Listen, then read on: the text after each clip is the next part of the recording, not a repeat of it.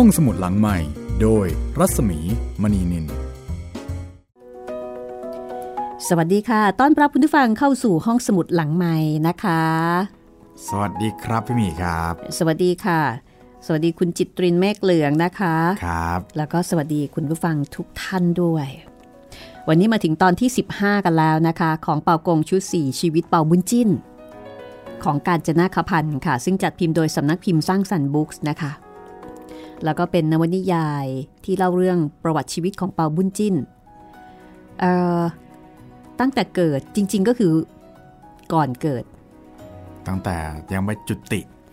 ถึงสาเหตุของการเกิดว่าทำไมเปาบุญจิ้นถึงต้องมาเกิดครับ แล้วมาเกิดเพื่ออะไร แล้วก็มาทำอะไรบ้างนะคะ แล้วก็มีตอบคำถามว่าทำไมถึงหน้าดำด้วย ซึ่งถ้าเกิดว่า คุณผู้ฟังที่เพิ่งจะเข้ามาฟัง ก็สามารถที่จะไปติดตามฟังย้อนหลังได้นะคะ ครับผมติดตามฟังย้อนตอนทุกเล่มทุกเรื่องของห้องสมุดหลังไม้ได้เลยนะครับ ทาง w w w t h a i PBS Podcast com ทางแอปพลิเคชันไทย PBS Podcast ทางพอดแคสต์อื่น ๆ นะครับ ไม่ว่าจะเป็น Apple Podcast Google Podcast Spotify แล้วก็ Podbean ด้วยนะครับ แล้วก็ถ้าใครสะดวกทาง YouTube เราก็มีช่อง YouTube ให้นะครับ เป็น YouTube Channel ไทย PBS Podcast ครับผม หลากหลายช่องทางแล้วแต่ความสะดวกความคุ้นเคยกันเลยนะคะ แล้วก็เรื่องของเปากงชุด 4 ชีวิตเปาบุญจินวันนี้เนี่ยก็จะเป็นตอนที่หลายคนลุ้นกันอยู่ล้วค่ะ เพราะว่าจะเป็นตอนที่เปาบุญจินเเล่นงานเบกวยนะคะ เบกวยนี่ก็เป็นประเภทที่ เป็นคนโกงแบบกับโกงโกงโกงอะคุณนางกังฉินเลวไม่มีดีเออเป็นพิมพ์นิยม ของขุนนางกังฉินที่มีโอกาสในการช่อราชบังหลวงครับเส้นใหญ่เอ่อเป็นมีเชื้อสายหรือว่าเป็นญาติกับเชื้อพระวงศ์นะคะก็คือพระสนมเอก เป็นน้องชายแท้ๆของพระสนมเอก ประมาณว่าเอาได้เอาใหญ่ ก็คิดว่าตัวเองเนี่ยคงไม่สามารถจะมีใครมาเอาเรื่องเอาราวได้ แล้วก็เป็นหนุ่มเจ้าสำราญ ลูกเขาเมียใครนี่ไม่เคยสนใจ ถ้าอยากได้ก็จัดการเลยลูกนี่ถึงขั้นไปฆ่าผัวเขาด้วยนะพี่ อ่าฆ่าผัวแล้วก็ชิงเมียเข้ามานะคะ ใจร้ายสุดๆเลยค่ะ โชคยังดีที่อืมฟ้าประทาน เทพมองเห็นความไม่ยุติธรรมบนโลก ก็เลยส่งวิญญาณกลับมา วิญญาณยังไม่ถึงคาดนะคะครับอ่าคือฝ่ายตัวโกงเนี่ยมันก็ด้านทิ้งศพไปในบ่อน้ำครับผมก็คิดว่าโอเคเป็นสถานที่ที่ดีแล้วนะดันด้านเป็นบ่อน้ำเก่าครับ แล้วก็ตกลงไป เจอพเอ่อญานาคเจอพญานาคซึ่งน่าจะเป็นมังคกรนะพี่เนาะครับ ถ้าเป็นจีนนี้ก็อาจจะประมาณนั้นแหละค่ะ เป็นครับมังกร แล้วก็เป็นมังกรที่มีจิตใจฝ่ายคุณธรรม ก็เห็นว่าเฮ้ยทำอย่างนี้ได้ยังไง แล้วก็ดูไปดูมาปรากฏว่าคนที่ถูกทิ้งลงมาเนี่ยชะตายังไม่ถึงคาด เพราะฉะนั้นก็อยู่ในวิสัยที่สามารถจะช่วยได้แหมอันนี้มันเหมือน คล้ายๆไซอิ๋วสักตอนหนึ่งนะพี่ที่เหมือนมีคนตกลงไปแล้วยังไม่ถึงคาด เลยต้องเก็บศพไว้ อืม น่าจะนะครับ คุ้นๆอยู่เหมือนกันจำได้ว่ามีสักตอนหนึ่งแต่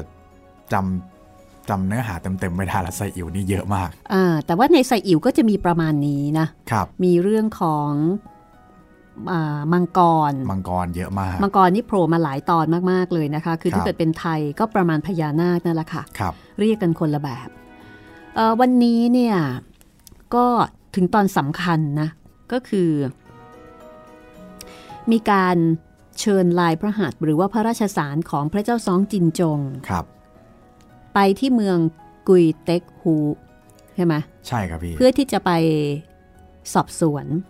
ทั้งสองฝ่ายอาสอบสวนเบกวย แล้วก็สอบสวนเปาบุญจิ้นคือสอบสวนคดีครับ ว่าตกลงคดีนี้เนี่ยมันมีข้อเท็จจริงอย่างไร เปาบุญจิ้นกลันแกล้งเบกวยหรือไม่ หรือว่าเบกวยผิดจริงอะเดี๋ยวเราไปติดตามกันเลยนะคะว่า ในส่วนของเบกวยนั้น เขาจะหลบเลี่ยงไปทางไหน หรือว่าจะไม่รอดเอาตอนนี้ เออ หรือว่าเขาจะมีวิธีอะไร ในการที่จะหลอกในการที่จะโกง ในการที่จะปกปิดความผิดของตัวเองนะคะครับรวมไปถึงลูกน้องเบเฮงแหมอ่านอกแซ่เดียวจากกันซะด้วยนอกจากเบเฮงก็มีอีกคนหนึ่งใช่ไหมที่คอยช่วยเหลือเขาอะอ๋อที่อยู่ในเมืองหลวง อ่า ใช่ใช่ใช่เอาละค่ะ ถ้างั้นเดี๋ยวเราไปกันเลยก็แล้วกันนะคะว่า งานนี้เบกวยจะว่ายังไงนะคะ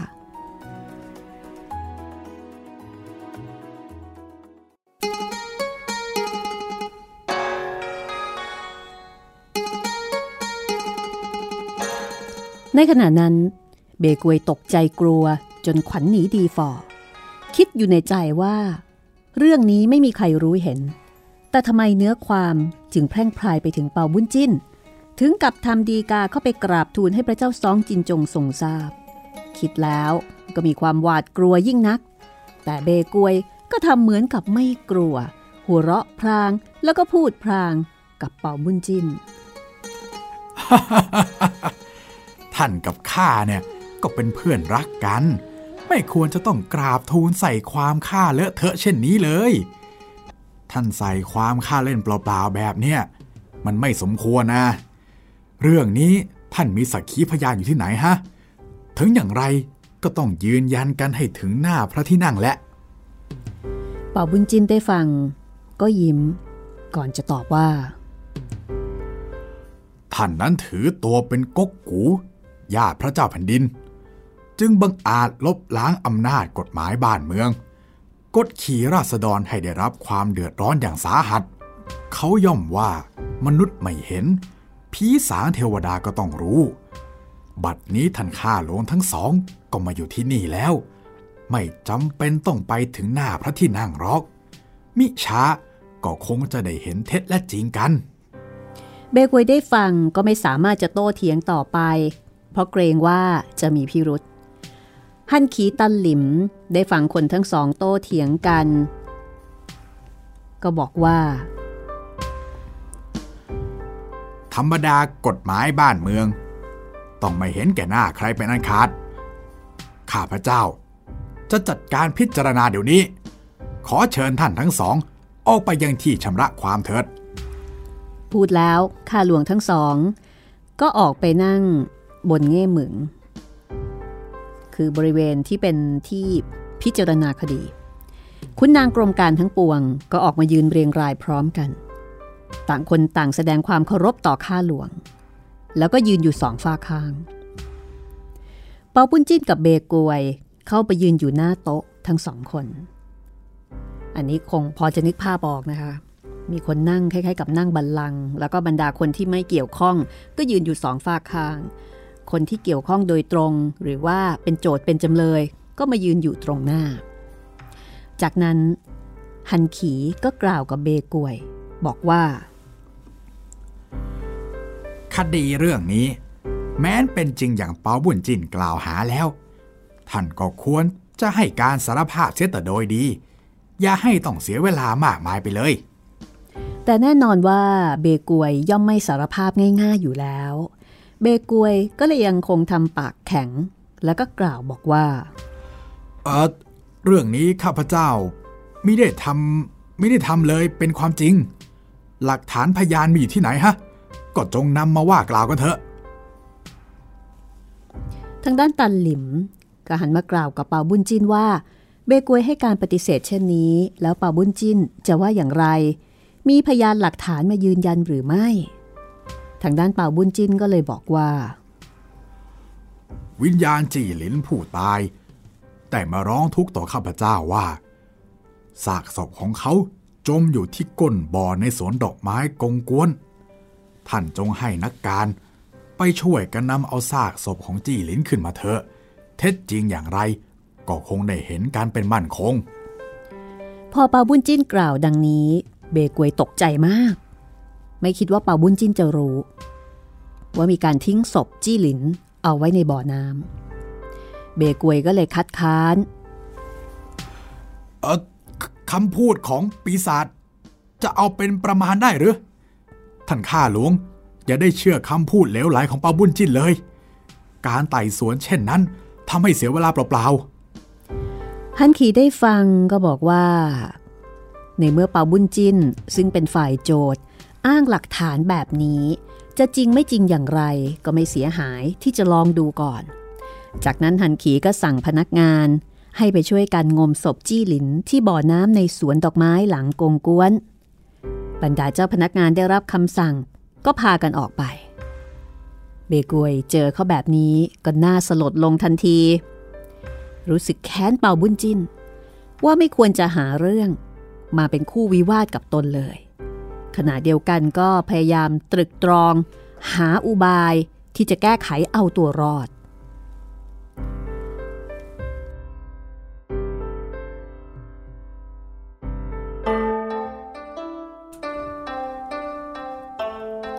ข้างฝ่ายพวกพนักงาน พอมาถึงบ่อน้ำก็ดำลงไปค้นหาจนถึงก้นบ่อ สักครู่หนึ่ง ก็พบจริง ๆ พบศพของจี้หลินอยู่ในนั้น ก็ช่วยกันหามเอาขึ้นมา แล้วก็นำไปที่บริเวณพิจารณาคดีอย่างที่ว่าการคนทั้งปวงเห็นร่างของจี้หลิน ยังมีสภาพเหมือนกับคนธรรมดา ไม่เหมือนกับคนตายที่ตายมานานหลายวัน ซึ่งปกติก็น่าจะต้องเน่าเฟะ แต่ว่าสภาพร่างของจี้หลินนั้นยังเหมือนกับคนธรรมดา ทุกคนก็พากันประหลาดใจ ฮันขี ตันหลิม ก็เลยถามเบกวยว่า ตอนนี้ก็ได้ซากศพขึ้นมาแล้ว เบกวยจะให้การอย่างไร จงชี้แจงมาโดยเร็วข้างฝ่ายเบกวย พอเห็นศพของจี้หลิน ก็ตกตะลึง จิตใจไม่อยู่กับเนื้อกับตัว พยายามหาหนทางที่จะแก้ตัว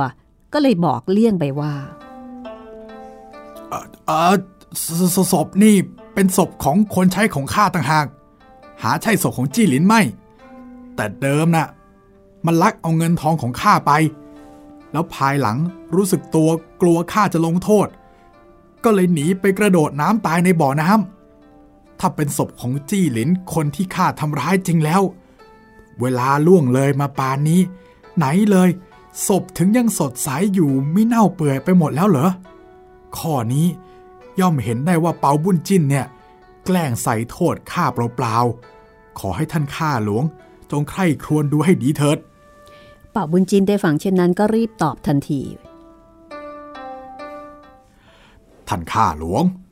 ท่านอย่าได้เชื่อถ้อยคำของเบกวยเลย เรื่องนี้วิญญาณจี้หลินได้บอกกับข้าพเจ้าว่า เขาถูกทวงลงให้จมน้ำตายอยู่ในบ่อจริง แต่เขายังไม่ถึงคราวที่สิ้นอายุ ร่างกายจึงยังไม่เน่าเปื่อย ถ้าลองแก้ไขดูอาจจะกลับฟื้นขึ้นมาก็ได้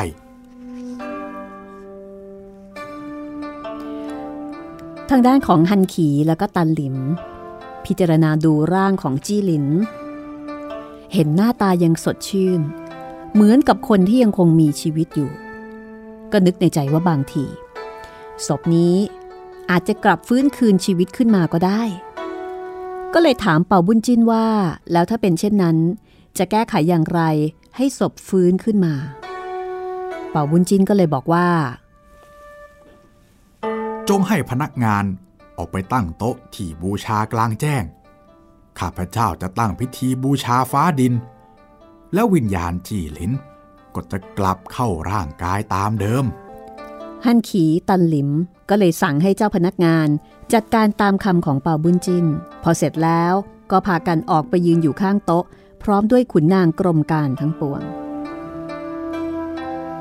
จากนั้นเป่าบุญจินก็สำรวมกาย คุกเข่าคำนับเทพพยดาฟ้าดิน ตั้งสัตว์อธิษฐานถ้าจีหลินยังไม่ถึงคราวสิ้นอายุ ถูกเขาทำร้ายตายจริงแล้ว ขอให้เทพพยดาฟ้าดิน ช่วยนำวิญญาณจีหลินเข้าสู่ร่างกายด้วยเถิด ขณะนั้น ร้อนไปถึงเทพพยดาเบื้องบนกับเจ้าหลักเมือง เทพทั้งสองก็เลยนำวิญญาณจี้หลินเข้าสู่ร่าง สักครู่ ร่างกายของจี้หลินก็เริ่มเคลื่อนไหวป่าบุญจินดีใจยิ่งนัก สั่งพนักงานให้เอาน้ำขิงมากรอกให้กิน พอน้ำขิงตกถึงท้อง จี้หลินก็ลุกขึ้นนั่งน้ำตาไหลพรากพรากเบกวยถึงกับตกใจเหงื่อออกเปียกชุ่มไปทั้งเสื้อกางเกง ท่านข้าหลวงทั้งสอง มาเป็นประธานอยู่ที่นี่แล้ว ท่านมีเรื่องเดือดร้อนอย่างไร ก็จงเข้าไปฟ้องร้องต่อท่านเถิด จีหลินได้ฟังดังนั้นก็ตรงเข้าไปคุกเข่าคำนับอยู่หน้าโต๊ะ แล้วก็เล่าเรื่องที่ตนถูกทำร้ายตั้งแต่ต้นจนปลายให้ทราบสิ้นทุกประการ พรางพูดต่อไปว่า ขอท่านได้โปรด พิจารณาลงโทษคนร้ายให้ข้าพเจ้าด้วย ฮั่นขีตันหลิมข้าหลวงทั้งสองนาย ทราบความโดยตลอดก็โกรธเคืองยิ่งนัก สั่งพนักงานให้เชิญลายพระหัตถ์ออกมาตั้งบนโต๊ะ เบกวยได้เห็นก็ตกใจ คุกเข่าลงถวายคำนับทันทีข้าหลวงทั้งสอง จึงให้ถอดเครื่องยศของเบกวยออก บังคับให้สารภาพตามความสัตย์จริง เบกวยก็เลยจำเป็นที่จะต้องให้การรับสารภาพตามความเป็นจริง ตั้งแต่ต้นจนปลายทุกประการ คือไม่สามารถที่จะหลีกเลี่ยงเบี่ยงเบนได้อีกเลย เพราะว่าหลักฐานทุกอย่างมันชัดเจนมาก ฮั่นขีตันลิมก็เลยสั่งพนักงาน ให้ไปจับพักพวกเบกวย จับให้หมดทุกคนเลย คนที่สมรู้ร่วมคิดกับการฆ่าจี้หลิน เจ้าพนักงานก็พากันไปที่กงกวน เที่ยวขนจับผู้คนทั่วไปไม่เลือกหน้า พนักงานคนหนึ่ง ก็คนได้ตัวนางจินสีที่ถูกขังเอาไว้ ก็นำตัวมาให้ข้าหลวงทั้งสอง นางจินสี พอเห็นสามีก็ตรงเข้าไปหาสองคนผัวเมียกอดคอกันร้องไห้ รำพึงรำพันเรื่องราวที่เป็นมาแต่หนหลัง พอได้ทราบว่าเป่าบุญจิ้น เป็นผู้ช่วยเหลือให้ได้รับความยุติธรรม ก็พากันเข้ามาคุกเขา่า แล้วก็คำนับกล่าวคำขอบคุณ ในส่วนของฮันขีตันหลิม แล้วก็บรรดาขุนนางกรมการทั้งปวง ต่างชมเชยเป่าบุญจิ้น ว่ามีความสามารถดังเทพพยดา ช่วยชีวิตคนตายให้ฟื้นขึ้นมาได้ข้าหลวงทั้งสองหยิบเงินมาร้อยตำลึง มอบรางวัลให้แก่นางจิ้นสี ที่ตอบแทนความสัตย์ซื่อต่อสามี แล้วก็บอกแก่คนทั้งสองว่า ท่านจงพากัน กลับไปที่บ้านเสียเถอะ คนร้ายนั้น เราจะจัดการลงโทษตามความผิดให้เอง สองสามีภรรยา คุกเข่าคำนับขอบคุณ ขอบคุณทั้งท่านข้าหลวง ขอบคุณเปาบุญจิ้น แล้วก็ลากลับไปบ้าน หันขีก็รวบรวมคำให้การของเบกวย เตรียมจะกลับเมืองหลวง โดยให้พนักงานคุมตัวเบกวยไปด้วย ส่วนพักพวกอีกหลายสิบคนนั้น มอบให้เจ้าเมืองกุยเต็กคูจัดการลงโทษตามกระบินเมือง หันขีก็กล่าวแก่เปาบุญจิ้น ก่อนจะเดินทางกลับว่า ท่านจงกลับไปรับราชการตามหน้าที่ก่อนเถิด ข้าพเจ้ากลับไปถึงเมืองหลวง จะกราบทูลพระเจ้าแผ่นดินให้ทรงทราบ ถ้ามีรับสั่งประการใด คงจะรู้ในภายหลัง เป่าบุญจิ้นคำนับลาข้าหลวงทั้งสองออกมา เรียกเตียเหลงเตียเฮา ตั้งเฉียว ลิปา ซึ่งเป็นทหารคนสนิทสี่นาย แล้วก็พากันเดินทางกลับไปที่เมืองไข่หงฮูส่วนฮันขีตันหลิมข้าหลวงทั้งสอง ก็พาพวกพนักงาน คุมนักโทษ เดินทางกลับเมืองหลวง บรรดาขุนนางกรมการก็ตามออกมาส่ง ส่งได้ประมาณสิบลี้ก็กลับเข้าเมืองรัษฎรในเมืองกุยเต็กคูต่างมีความยินดี สรรเสริญชมเชยเป่าบุญจิ้นทั่วไปทุกคน ข้างฝ่ายฮันขี่ตันหลิมเดินทางมาหลายวัน ก็ถึงเมืองหลวง รุ่งขึ้น พระเจ้าซองจินจงฮ่องเต้ เสด็จออกประทับ ณพระที่นั่งกิมหลวนเต้ย ขุนนางใหญ่น้อยเฝ้าอยู่ตามตำแหน่ง ขุนนางตำแหน่งอึ้งหมึงก็เข้าไปกราบทูล บัดนี้ฮันขีตันหลิมกลับมาถึงแล้ว คอยเฝ้าพระกระแสรับสั่งอยู่ที่ประตูโง่หมึง พระเจ้าซองจินจงฮองเต้จึงมีรับสั่งให้พาเข้ามาเฝ้า ข้าหลวงทั้งสองเข้ามาคุกเข่าถวายคำนับต่อหน้าพระที่นั่ง แล้วก็กราบทูลว่า บัดนี้ได้ออกไปจัดการไต่สวนคดีได้ความเป็นจริงแล้ว ขอนำคำให้การของเบกกกู คือเบกวยขึ้นถวาย เมื่อพระเจ้าซองจินจงฮ่องเต้ ทอดพระเนตร เห็นคำให้การของเบกวย แล้วก็เรื่องราวต่างๆ ก็ทรงขัดเคืองพระทัยยิ่งนัก รับสั่งแก่ขุนนางทั้งสองว่า ท่านออกไปชำระสะสารจนได้ความจริงกลับมา ทั้งนี้นับว่ามีความชอบต่อบ้านเมืองเป็นอันมาก ตรัสแล้วก็เลื่อนยศ ให้ฮันขีมีตำแหน่งสูงขึ้นไปอีกสามขั้น ส่วนตันหลิมนั้นก็เลื่อนให้เป็นหัวหน้าขันที รับผิดชอบจัดงานฝ่ายในโดยเด็ดขาด หันขีตันหลิม คุกเข่าลงถวายคำนับรับตำแหน่ง แล้วก็ถอยออกไปเฝ้าอยู่ตามหน้าที่ พระเจ้าสองจิงจงฮองเต้รับสั่งให้หาเบกวยเข้ามาเฝ้า ก็มีการคุมตัวเบกวยเข้ามาคุกเข่าถวายคำนับ เมื่อพระเจ้าสองจินจงฮองเต้ทอดพระเนตรเห็นก็ทรงกริ้วยิ่งนัก ยกพระหัตถ์ขึ้นตบโต๊ะ แล้วก็รับสั่งด้วยพระสุรเสียงอันดัง ไอ้คนทรยศ ใช้ให้ออกไปช่วยดับทุกข์ร้อนของราษฎร กลับไปก่อความเดือดร้อนหนักขึ้นมา ใช้อำนาจข่มขืน แย่งชิง บุตรภรยาเขาแล้ว ไม่หนำซ้ำยังทำร้ายจีหลินถึงแก่ชีวิต ครั้งนี้หากได้เปาบุญจินทำเรื่องราวบอกเข้ามา ถ้าไม่งั้นแล้วจีหลินไมิต้องตายเพราะความกดขี่ของเจ้าหรือเบกวยนั้นตกใจแทบชีวิตจะออกจากร่างเลยทีเดียว รีบคุกเข่าลงถวายคำนับ ร้องไห้วิงวอนขอพระราชทานอภัยโทษ พระเจ้าสองจินจงฮ่องเต้ก็เลยหันไปตรัสถามขุนนาง ว่าการที่เบกวยทำความผิดครั้งนี้ควรได้รับโทษสถานใด เฮงตันใจเสี่ยงกราบทูลว่า เบกวยบางอาจแย่งชิงบุตรภรรยาเขา ซ้ำยังทำร้ายจนจีหลินถึงตาย ควรต้องได้รับโทษถึงแก่ประหารชีวิต ในขณะที่พระเจ้าสองจินจงฮ่องเต้ ทรงพิโรธเบกวยอยู่นั้น ขันทีคนหนึ่งก็รีบนำข้อความไปแจ้งกับนางเบกุยฮุย พระสนมเอก นางเบกุยฮุยตกใจแล้วก็รีบออกมาเฝ้ายังหน้าพระที่นั่งกิมหลวนเตย รีบคุกเข่าลงถวายคำนับกราบทูลวิงวอนได้โปรดเถอะเพคะ เบกวยน้องของข้ายังหนุ่มอยู่จึงทำการพลาดพลั้งโดยเบาความ แต่ความผิดครั้งนี้เป็นแค่เพียงครั้งแรก ขอพระองค์ทรงโปรด อย่าให้ถึงตายเลยนะเพคะ นางพูดพรางน้ำตาหลั่งไหลลงอาบแก้ม พระเจ้าซองจินจงส่งทอดพระเนตรเห็นเช่นนั้นก็พระทัยอ่อน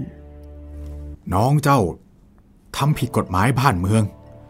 โทษควรต้องถึงประหารชีวิต แต่ได้เจ้าออกมาขอร้องไว้ ก็จะผ่อนผันให้ นางเบกุยฮุย ดีใจมาก รีบถวายคำนับ กล่าวคำขอบคุณ แล้วก็กลับเข้าไปข้างใน สรุปก็คือว่าพระเจ้าซองจินจง โปรดยกโทษประหารชีวิตเบกวย ลดโทษ เหลือเพียงเนรเทศออกไปให้พ้นพระราชอาณาเขตจนตลอดชีวิต เบกวยถวายคำนับ ขอบพระคุณ แล้วเจ้าพนักงานก็คุมตัวออกไป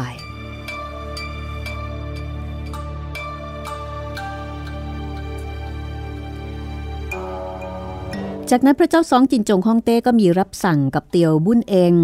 เตียวบุญเองนี่ก็พวกเดียวกับเบกวย ว่าเตียวบุญเองนั้น เป็นขุนนางผู้ใหญ่ หากไม่ซื่อตรงต่อบ้านเมือง สมรู้ร่วมคิด เป็นใจกับคนร้าย ยักยอกเบียดบังพระราชทรัพย์ไว้เป็นประโยชน์ส่วนตัว ไม่สมควรจะทำราชการต่อไป ว่าแล้วก็ตรัสสั่งให้ถอดยศเตียวบุญเองลงเป็นไพร่ เตียวบุญเองมีความอับอายแก่ขุนนางทั้งปวงยิ่งนัก ถวายคำนับถอยออกจากท้องพระโรงรีบกลับบ้าน จัดแจงเตรียมข้าวของพาบุตรภรรยาออกจากเมืองหลวงกลับไปอยู่บ้านเดิม ครั้นแล้วพระเจ้าซองจินจงฮ่องเต้ก็มีรับสั่งให้ทำท้องตราออกไปเรียกตัวเบาบุญจิ้นกลับเข้าเมืองหลวง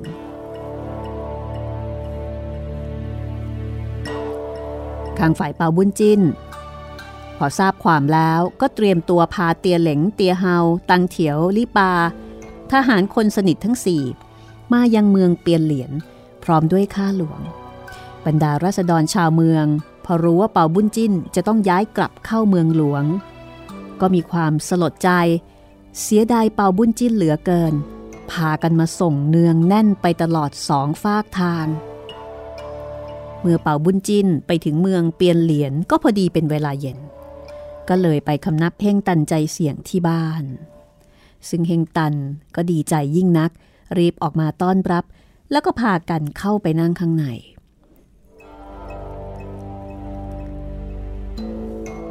ท่านมีความสื่อสัตย์ต่อบ้านเมืองโดยแท้ ครั้งนี้กำจัดเบกวยเสียได้ ทั้งเตียวบุญเอง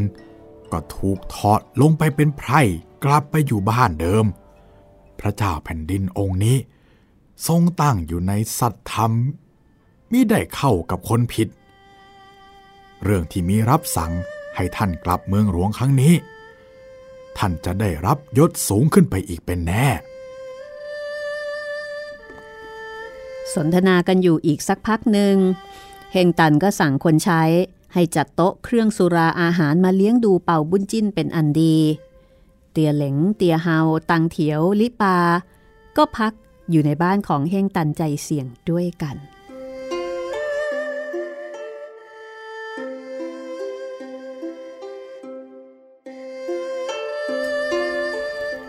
พักสักครู่นะคะ เดี๋ยวกลับมาฟังกันต่อในช่วงหน้าว่าเป่าบุญจินจะได้รับการอวยยศให้ ไปสู่ตำแหน่งใดนะคะ แน่นอนว่าต้องได้รับความดีความชอบอย่างแน่นอน กลับมาติดตามสักครู่ค่ะ ห้องสมุดหลังใหม่ โดยรัศมีมณีนินเข้าสู่ช่วงที่ 2 ของตอนที่ 15 นะคะ ของชีวิตเป่าวุ้นจิน ตอนนี้นี่เชื่อว่าหลายคนได้ฟัง แล้วก็คงรู้สึกสะใจ อันนี้คือความสุขและความฟินนะคะ ของคนที่ฟังเป่าวุ้นจินว่ามา คือมันฟินมันฟินตรงเนี้ย คือจะได้รับความยุติธรรมแม้แม้กระทั่งอยู่ตอนอยู่ในเรื่องก็ก็ยังดีใช่ไหมพี่ ใช่ มันเหมือนกับมันเป็นสิ่งที่ทุกคนต้องการ ครับ เวลาที่เราได้รับความอายุติธรรม หรือว่าเราเห็นความอายุติธรรมใช่ไหมเราก็ต้องการที่จะให้คนที่ทำผิดเนี่ยได้รับโทษ ใช่ แต่ในความเป็นจริง บางทีมันตรงกันข้าม บางทีมันไม่เป็นแบบที่คิด เออบางทีมันเป็นตรงกันข้าม เราก็ขัดใจขัดใจไม่รู้จะทำยังไงทำไมมันถึงเป็นอย่างนี้เนาะเออแต่ว่าในเรื่องเป่าบุญจิ้นเนี่ยจะมีมีตรงเนี้ยครับ เหมือนกับมาเติมเต็ม เหมือนกับ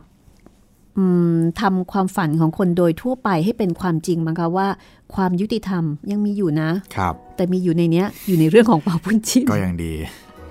ฟังแล้วก็เออนะ มันก็รู้สึกดีครับ ฟังแล้วสะใจอะใช่ไหนไงล่ะอืมสุดท้ายแกก็โดน แต่ก็แอบขัดใจเล็กน้อยว่าหืมนางเบกุยหุย ยังจะอุตส่าห์ขอชีวิตาใช่ไหมนางก็ยังอุตส่าห์ออกมา เพราะว่านางก็รักน้องครับ เบกวยก็เลยรอดตายไปครับเพราะว่าพี่สาวเนี่ยช่วยเอาไว้ แต่ก็ยังดีพี่ถูกเนรเทศไปแล้ว แต่ถ้าเราเป็นเบกวยนะคะ แล้วก็เป็นคนแบบนี้เนี่ย แน่นอนค่ะ ต้องแค้นเป่าบุญจิน เดี๋ยวต้องกลับมา หรือเปล่า แค่แขน ไม่รู้เหมือนกันครับ รวมไปถึงเตียวบุญเองเตียวบุญเองนี่ก็เสียผู้ใหญ่ไปเลย ถูกปลดยศหมดเลย โอ้โห ไม่คุ้มกันเลยนะครับ แต่ในความเป็นจริงก็ไม่โดนหรอก ในความเป็นจริงหลายคนก็นะครับ แต่แต่ว่าอันเนี้ยในเรื่องเป่าบุญจินเนี่ยโดนครับ อะก็เดี๋ยวเราฟังกันต่อไปเลยนะคะ กับตอนที่ 15อ่าตอนที่เรากำลังจะเล่าให้ฟังต่อไปเนี่ยก็จะเป็นช่วงที่เป่าบุญจินได้รับเลื่อนยศโอ้โหคือจะบอกว่าเป่าบุญจินนี่นะครับ โตเร็วมากตัวเร็วแบบก้าวกระโดด ตอนนี้อายุยังไม่ถึงครับ20ได้เป็นเจ้าเมืองนี่แล้วก็หลังจากการเป็นเจ้าเมืองจะเป็นอะไรอีก กำลังจะ อันนี้ก็ไม่รู้อืมเป็นเจ้าแคว้นเจ้าอะไรหรือเปล่า ไม่รู้เหมือนกัน คือเร็วมากอะนะ เติบโตในชีวิตราชการแบบก้าวกระโดดเออก้าวกระโดดจริงครับๆคุณผู้ฟังที่ติดตามห้องสมุดหลังไม้นะคะ ตอนนี้เราอยู่ที่ชีวิตเป่าบุญจินค่ะ นวนิยายประวัติชีวิตของเป่าบุญจินนะคะ เรียบเรียงโดยการจนาคพันธ์หรือว่าคุณวิจิตรมาตรานะคะ จัดพิมพ์โดยสร้างสรรค์บุ๊กส์ซึ่งต้องขอขอบคุณมาณที่นี้ คุณสามารถติดตามรับฟังย้อนหลังได้นะคะ คือตอนนี้เป็นตอนที่ 15 เพราะฉะนั้นมีอีก 14 ตอนค่ะ ค่อยๆ ไล่ฟังมาเลย อย่างฟินเลยนะคะ ฟังอย่างต่อเนื่องหลายแพลตฟอร์ม เอาที่สะดวกใจเลยค่ะ ครับผมสำหรับใครนะครับที่อยากจะตามฟังตอนเก่าๆ หรือว่าเรื่องเก่าๆ ของรายการก็ติดตามได้เลยนะครับ ทาง เว็บไซต์ไทย PBS podcast com ทางแอปพลิเคชันไทย PBS podcast ทางพอดแคสต์อื่น ๆ นะครับ ไม่ว่าจะเป็น Google Podcast Apple Podcast Spotify หรือว่า Podbean นะครับ แล้วก็ถ้าใครสะดวกทาง YouTube ก็มีเหมือนกันครับผมเป็น YouTube Channel ไทย PBS Podcast ครับ แล้วก็สามารถที่จะพูดคุยทักทายกันมาได้นะคะ ส่งมาที่เพจไทย PBS Podcast Inbox มาได้เลย หรือว่าเพจของดิฉันเองนะคะ รัศมีมณีนิน หรือว่าทิ้งคอมเมนต์เอาไว้ใน YouTube คลิปไหนก็ได้ที่คุณฟัง ครับผม แล้วก็ตอนนี้เราอยากจะชวนเชิญนะคะ ให้ร่วมกิจกรรมค่ะ ครับ หลังจากที่เราสองคนเนี่ยก็ได้เล่าให้คุณได้ฟังมาตลอดเนาะ คราวนี้เราอยากฟังคุณผู้ฟังบ้าง ครับผม อยากเปิดพื้นที่นะคะ ให้คุณผู้ฟัง ส่งคลิป การเล่าเรื่องดีๆ เอาง่าย ๆเลยนะ อ่านแบบ คืออ่านมาเลย อ่านเรื่องที่คุณชอบ อ่านเรื่องที่คุณประทับใจ ประมาณ 5 นาทีค่ะ ครับผม ขอ 5 นาทีก่อนนะคะ แล้วก็ส่งมาที่ไทย PBS อ่าส่งมาที่ดิฉันก็แล้วกัน ครับผม 5 นาทีเนี่ย ก็ปรึกษากับคุณจิตรินนะคะ ก็คิดว่าเพื่อคุณภาพของเสียง ครับผม ให้คุณจิตรินอธิบายในเรื่องของเทคนิคแล้วกันเนาะครับสำหรับใครที่อยากจะส่งส่งผลงานมาร่วมสนุกกันนะครับ ก็อ่าใครที่มีไมโครโฟน มีโทรศัพท์มือถือ หรือมีเครื่องอัดเสียงอะไรก็บันทึกเสียงมาได้เลยครับ แล้วก็ใส่เข้ามาใน อยากให้เป็น Google Drive ครับ หรือว่าถ้าใครไม่มี Google Drive ก็รบกวนส่งมาผ่านอีเมลก็ได้ครับ แต่อาจจะต้องเป็น Gmail เนาะใช่ครับเพื่อที่จะได้คุณภาพเสียงที่ยังสมบูรณ์สมบูรณ์อยู่เพราะว่าส่งทางอื่นนี่มันลำบากจริงๆครับ มันถูกบีบ ใช่ มันถูกบีบแล้วค่ะไฟล์เสียงไม่ค่อยดีเท่าไหร่ อือหือค่ะ ก็อันนี้เป็น กิจกรรมนะคะที่เราอยากให้คุณผู้ฟังที่ฟังมานานเนี่ยได้ถ่ายทอดเรื่องที่คุณประทับใจ ครับผม เลือกเรื่องเลือกตอนนะคะ จากหนังสือเล่มไหนก็ได้ ประมาณ 5 นาทีไม่เกินนี้นะคะ แล้วก็ส่งมาตามวิธีที่คุณจิตรินบอก ส่งมาที่ inbox เพจรัศมีมณีนินแล้วกันนะคะ ง่าย ๆ เลยค่ะ เพจรัศมีมณีนินนะคะ แล้วก็ inbox ส่งมาทางนั้น แล้วก็หลังจากนั้นเนี่ยเราจะนำมาเปิดในรายการ ครับผม คลิปที่ได้เปิดในรายการห้องสมุดหลังใหม่นะคะ เรามีของที่ระลึกค่ะ จากไทย PBS มอบให้ แต่ยังไม่บอกนะครับว่าเป็นชิ้นไหน เดี๋ยวขออุบไว้ก่อนนะคะครับผมแต่ถ้าต้องการได้บ้านและที่ดิน เดี๋ยวคุยกับคุณจิตรินเองนะคะโอ้คงอันนี้ส่วนตัว คงจะคงจะให้เป็นตามเทศกาลครับแต่อาจจะมาพร้อมหนี้สิน ใช่ครับผม มีของที่ระลึกรับรองว่าน่ารักน่าใช้อย่างแน่นอนนะคะครับ ทีนี้นอกเหนือจากไฟล์เสียงอ่าก็อยากได้ภาพนิดนึง ครับผม ภาพตอนที่คุณอยู่กับหนังสือเล่มนั้นน่ะ ใช่ ตอนที่กำลังอ่านเราจะได้เอามาทำประชาสัมพันธ์ ตอนที่กำลังอ่านหรือตอนที่เอ่อเลือกหนังสืออะไรแบบนี้ก็ได้ แต่ให้ให้มีทั้งหนังสือแล้วก็คนอ่านอยู่ในเฟรมเดียวกัน ค่ะ แล้วก็บอกมานิดหนึ่งนะคะว่า ทำไมถึงเลือกอ่านเรื่องราวนั้นครับผมๆเช่นสมมตินะ สมมติว่าพี่อาชอบข้อความในเรื่องสี่แผ่นดิน ครับ ตอนที่แม่พลอยเข้าวังครั้งแรกอืมที่ไปสะดุดธรณีประตู ครับ แล้วก็ถูกผู้ใหญ่บอกว่านี่ไม่ได้นะ จะต้องกราบธรณีประตูแล้วแม่พลอยก็อายอายอะไรอย่างเงี้ยนะครับด้วยความเป็นเด็กเนี่ย สมมุติว่าเราประทับใจ ตรงนั้นมากครับผมเพราะว่าตอนเด็กๆเนี่ยเราก็เคยสะดุดธรณีประตูเหมือนกันครับแล้วเราก็โดนแบบแม่พลอยอ๋ออะสมมุตินะว่ามันมีความหลังอะไรประมาณเนี้ยครับเราก็อาจจะเล่าบอกว่า เนี่ยสาเหตุที่อ่านย่อหน้านี้ เพราะว่าในอดีตวัยเด็กก็เคยโดนเหมือนแม่พลอยเหมือนกันอืมเออพออ่านแล้วก็เลยนึกถึงชีวิตตอนวัยเด็ก นึกถึงผู้หลักผู้ใหญ่อะไรทำนองเนี้ยนะคะครับผมก็บอกมานิดนึงเพื่อที่จะให้เรื่องที่คุณคัดเลือกมาเนี่ยดูมันมีความเชื่อมโยง แล้วก็ดูมันมีมิติขึ้นมาว่ามีความหมายมากขึ้นว่าเอ๊ะทำไมตรงนี้เนี่ย ทำไมคุณถึงเลือกข้อความตรงนี้ มันมีความหมายมีความสำคัญอย่างไรกับผู้อ่านครับ บอกมานิดนึงหรือถ้าเกิดบางทีไม่มีอะไรหรอก แค่ชอบแกชอบก็ได้ ก็บอกครับชอบมาก อันเนี้ยไม่มีอะไร แต่ชอบมากครับสะใจมากเลิฟมาก บอกมานิดหนึ่งนะคะ กับเหตุผลที่คุณเลือกข้อความนั้นๆ แล้วก็อ่านมาถึงเราเอ่อการอ่านนี่ก็อ่านแบบธรรมดาธรรมดาเลยค่ะ ครับผมนะคะ หรืออ่านว่าออกเสียงเนี่ยแหละหรือว่าถ้าใครมี inner มี feeling ก็ก็ตามสบายก็เลยใส่เข้ามาได้ครับอ่าทำยังไงก็ได้ที่จะทำให้ข้อความแล้วก็เรื่องราวนั้นๆเนี่ยเป็นที่สนใจครับ จัดเต็มมาเลยนะคะเอ่อใช้โทรศัพท์มือถืออัดเสียงนะคะครับผมก็คิดว่าตอนนี้โทรศัพท์มือถือเนี่ยส่วนใหญ่มันก็พัฒนาถึงขั้นที่สามารถบันทึกเสียงได้ประมาณหนึ่งครับไม่ขี้เหรก็พอฟังได้ แม้ว่าอาจจะไม่ได้กริปเหมือนกับ อัดเสียงในสตูดิโอก็ตามนะครัคะบผมแต่เอาง่ายๆแบบเนี้ยค่ะ ก็สามารถส่งมาได้เลยนะคะ ทางเพจรัศมีมณีนินนะคะ ภาษาไทยค่ะอินบ็อกซ์มาได้เลยอ๋อแล้วก็คิดว่าถ้าผลงานชิ้นไหนได้รับเลือกนะครับ เดี๋ยวผมจะอ่าทำเป็นคลิปแยกลง YouTube ให้ด้วยครับ ว้าว ให้เก็บไว้ชื่นชมผลงานตัวเอง อืม รอฟังนะคะ อยากฟังบ้าง ว่าจะเลือกอ่านเรื่องไหนยังไง แล้วก็คิดว่าน่าจะเป็นกิจกรรมที่ทำให้เราได้แลกเปลี่ยน หนังสือดีๆ เรื่องราวดีครับๆนะคะผมนอกเหนือไปจากเรื่องที่เรานำมาเล่าให้คุณผู้ฟังได้ฟังกันอะทีนี้กลับไปเลยนะคะ ไปดูสิว่าในส่วนของเปาบุญจินนั้น จะได้รับการอวยยศอวยตำแหน่ง ถึงไหนตำแหน่งอะไร กับเป่าบุญจิน โดยการจนาคพันธ์ค่ะ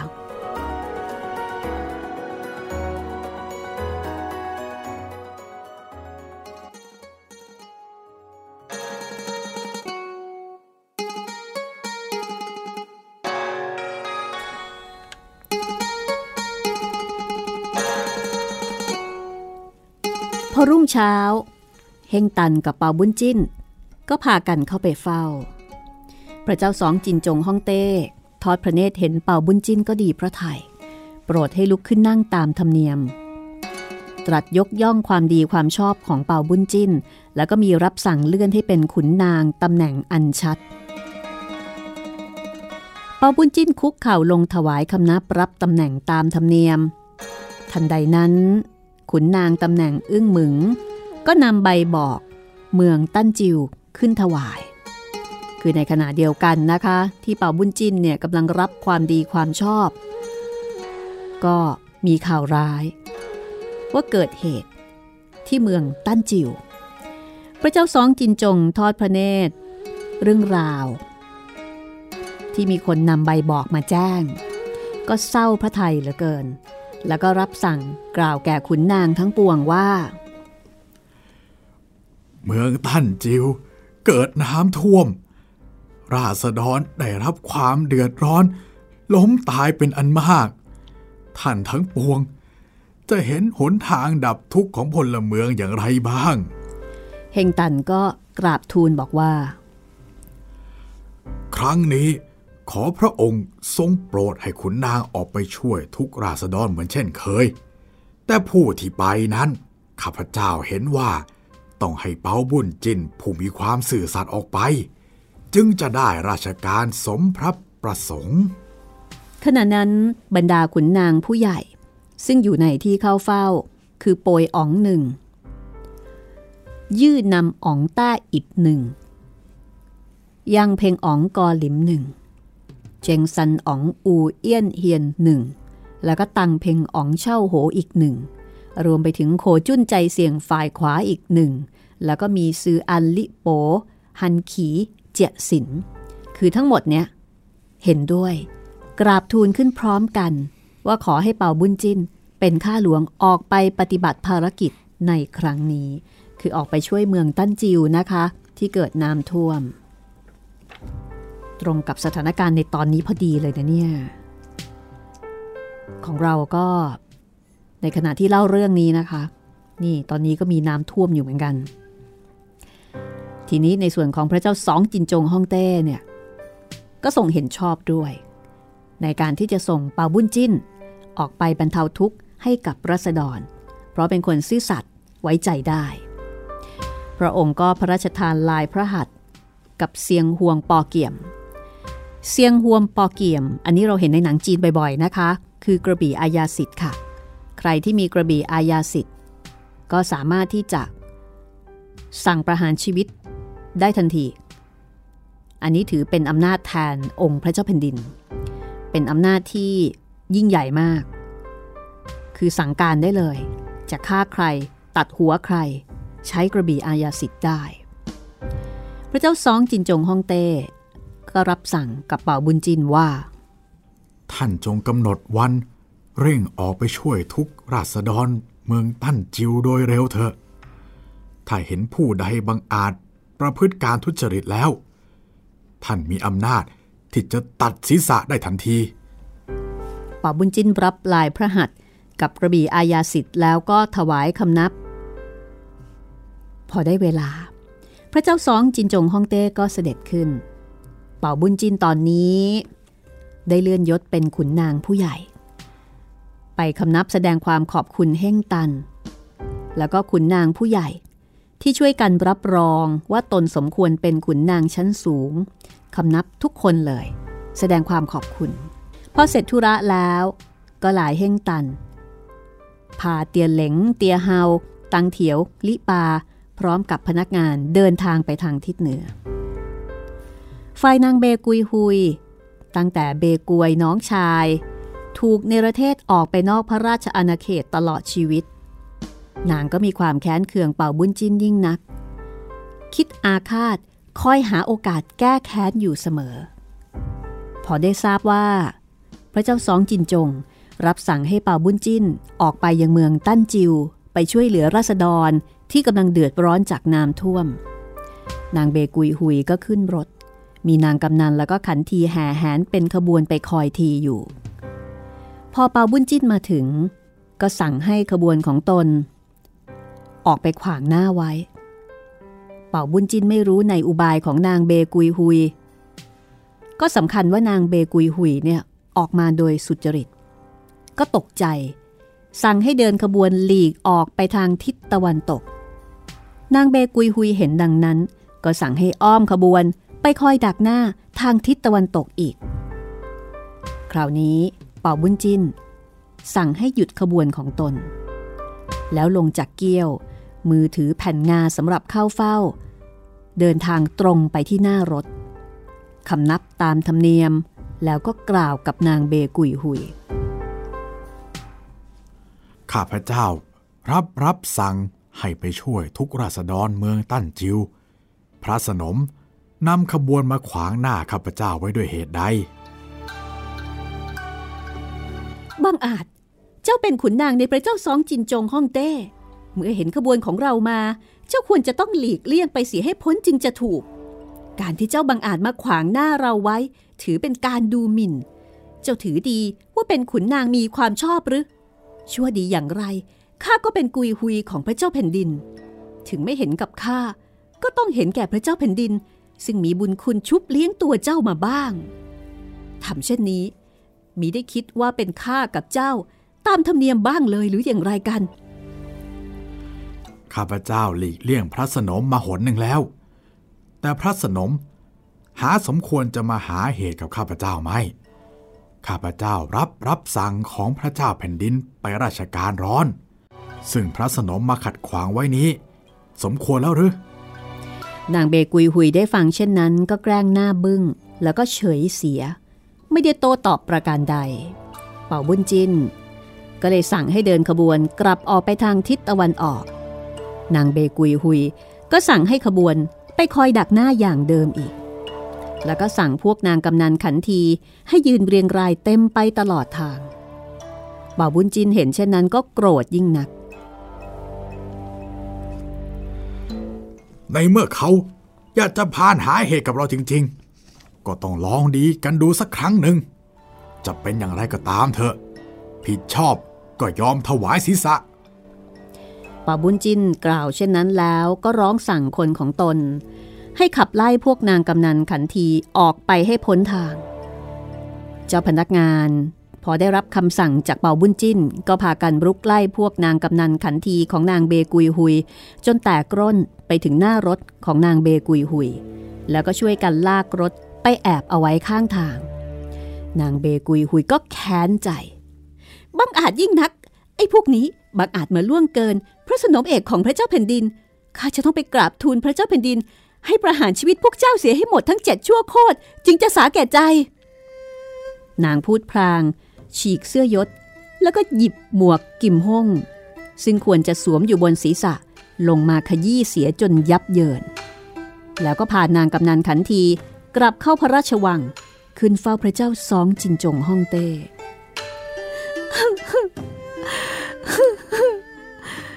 ได้โปรดเถิดเพคะ วันนี้พวกข้ากับนางกำนันขันทีจะไปไหว้พระที่วัด บังเอิญไปพบกับเปาบุญจินที่กลางทาง แต่เปาบุญจินมีได้เกรงกลัวพระราชอาญา บางอาจขวางหน้าขบวนรถของข้า ครั้นข้าว่ากล่าวตักเตือน เป่าบุญจินกลับทนงตัวว่าได้รับรับสั่ง ให้ไปช่วยทุกรัษฎรที่เมืองตั้นจิว แล้วก็บุกรุกเข้ามาทำร้ายข้า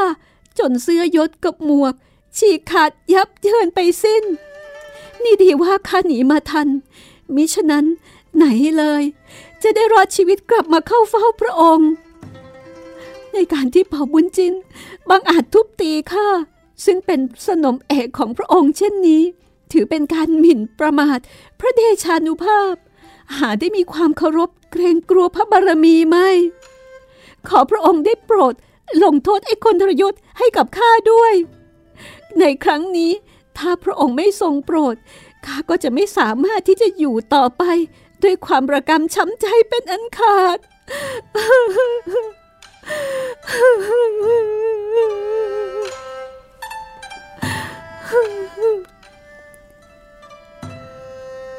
ในส่วนของพระเจ้าสองจินจงฮ่องเต้นั้น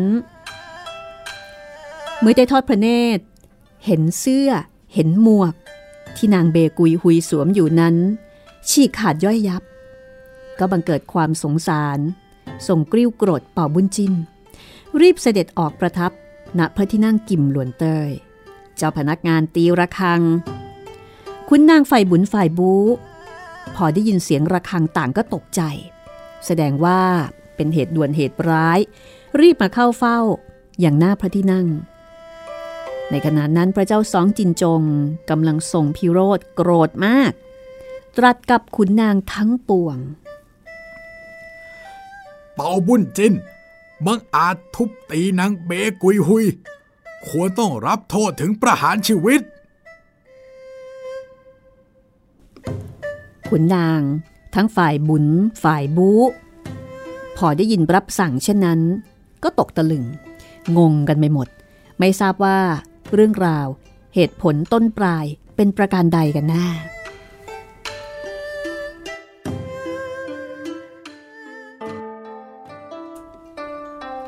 ในขณะนั้น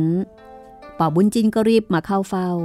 คุกเข่าลงถวายคำนับต่อหน้าพระที่นั่ง พระเจ้าสองจินจง พอเห็นเป่าบุญจินก็รับสั่งถามทันที เป่าบุญจิน เหตุใด เจ้าจึงบังอาจทุบตีนางเบกุยหุย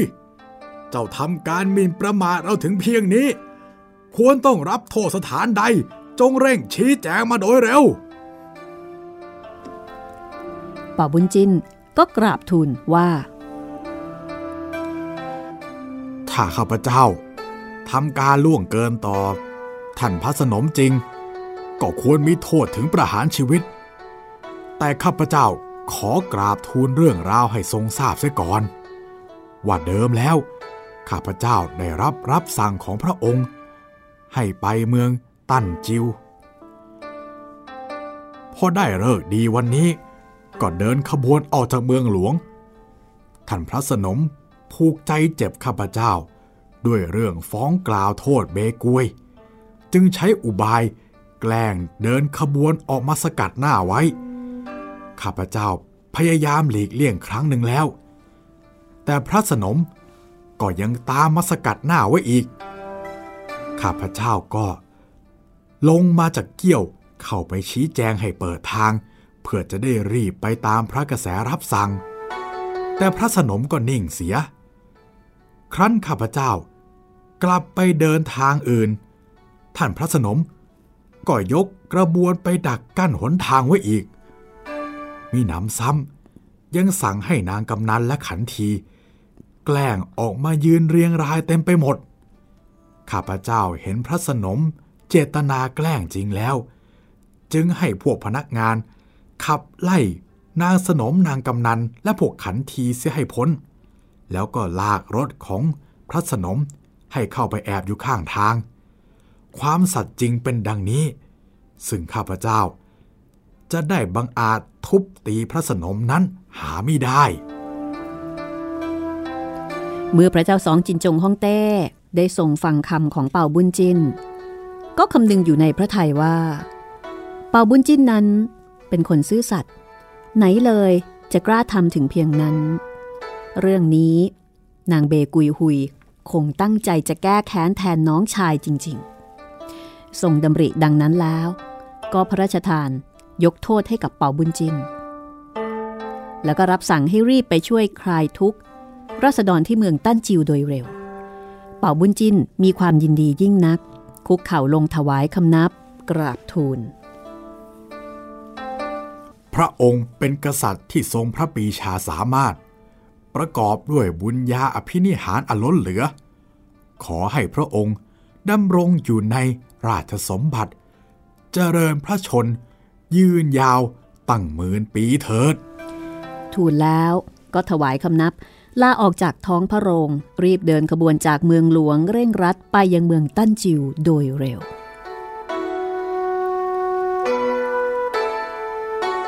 ในส่วนของพระเจ้าซองจินจงฮ่องเต้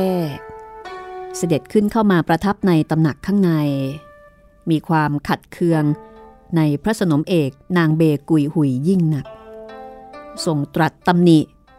ว่าเป็นคนใจร้าย แกล้งหาเหตุพานผิด แก่ผู้ที่มีความชอบต่อบ้านเมืองทำให้นางเบกุยหุย เสียใจถึงกับล้มป่วยลง จนกระทั่งภายหลัง ก็ตรอมใจตาย พระเจ้าสองจินจงฮ่องเต้ก็โปรดให้จัดการฝังศพตามเกียรติยศของพระสนมเอก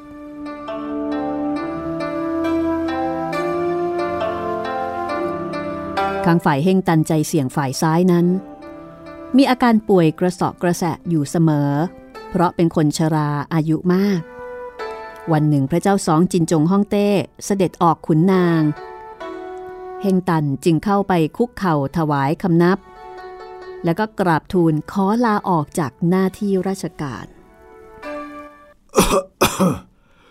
เวลานี้ข้าพเจ้าก็ชราแล้ว มีโรคภัยเบียดเบียนอยู่เสมอ ทั้งสติปัญญาก็ฟันเฟือนหลงลืมไม่เหมือนแต่ก่อน ขอพระองค์ โปรดอนุญาตให้ข้าพเจ้า ออกจากหน้าที่ราชการ แล้วกลับไปอยู่บ้านเดิมเถิด พระเจ้าสองจินจงฮ่องเต้ ก็เห็นใจ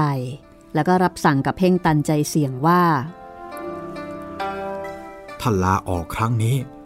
เรามีความเสียดายยิ่งนัก โดยท่านมีความสามารถในหน้าที่ราชการ ประกอบด้วยความซื่อสัตย์สุจริตมั่นคง แต่ท่านก็รับราชการมานาน มีความเหน็ดเหนื่อยมาก ควรที่จะพักผ่อนหาความสุขเสียบ้าง เราอนุญาตให้ท่านกลับไปอยู่บ้านเดิมได้ตามประสงค์ ส่วนเบี้ยวัดเงินปีของท่าน ให้คงได้รับตามเดิม เป็นการตอบแทนคุณความดีของท่านที่มีมาแต่ก่อนเฮงตันก็มีความยินดียิ่งนักคุกเข่าลงถวายคำนับ พระเจ้าสองจินจง ก็มีรับสั่งต่อไปว่า เมื่อออกจากหน้าที่ราชการแล้วตำแหน่งใจเสี่ยงก็ว่างลง แล้วเห็นว่าผู้ใด สมควรแก่ตำแหน่งนี้บ้าง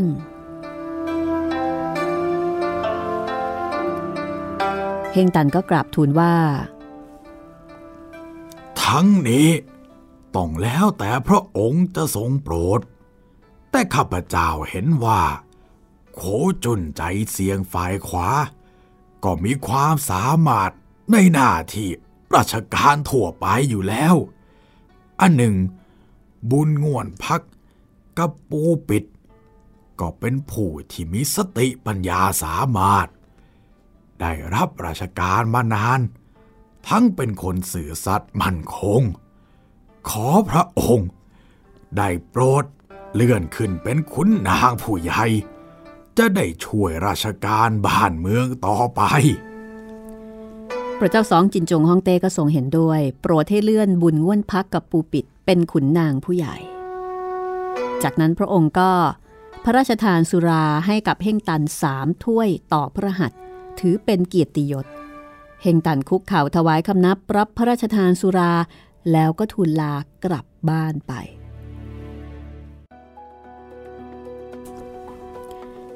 วันนี้ก็จบแบบ happy ending สักวันก็แล้วกันนะคะ ครับผม อย่าให้มันมีคดีทุกตอนเลย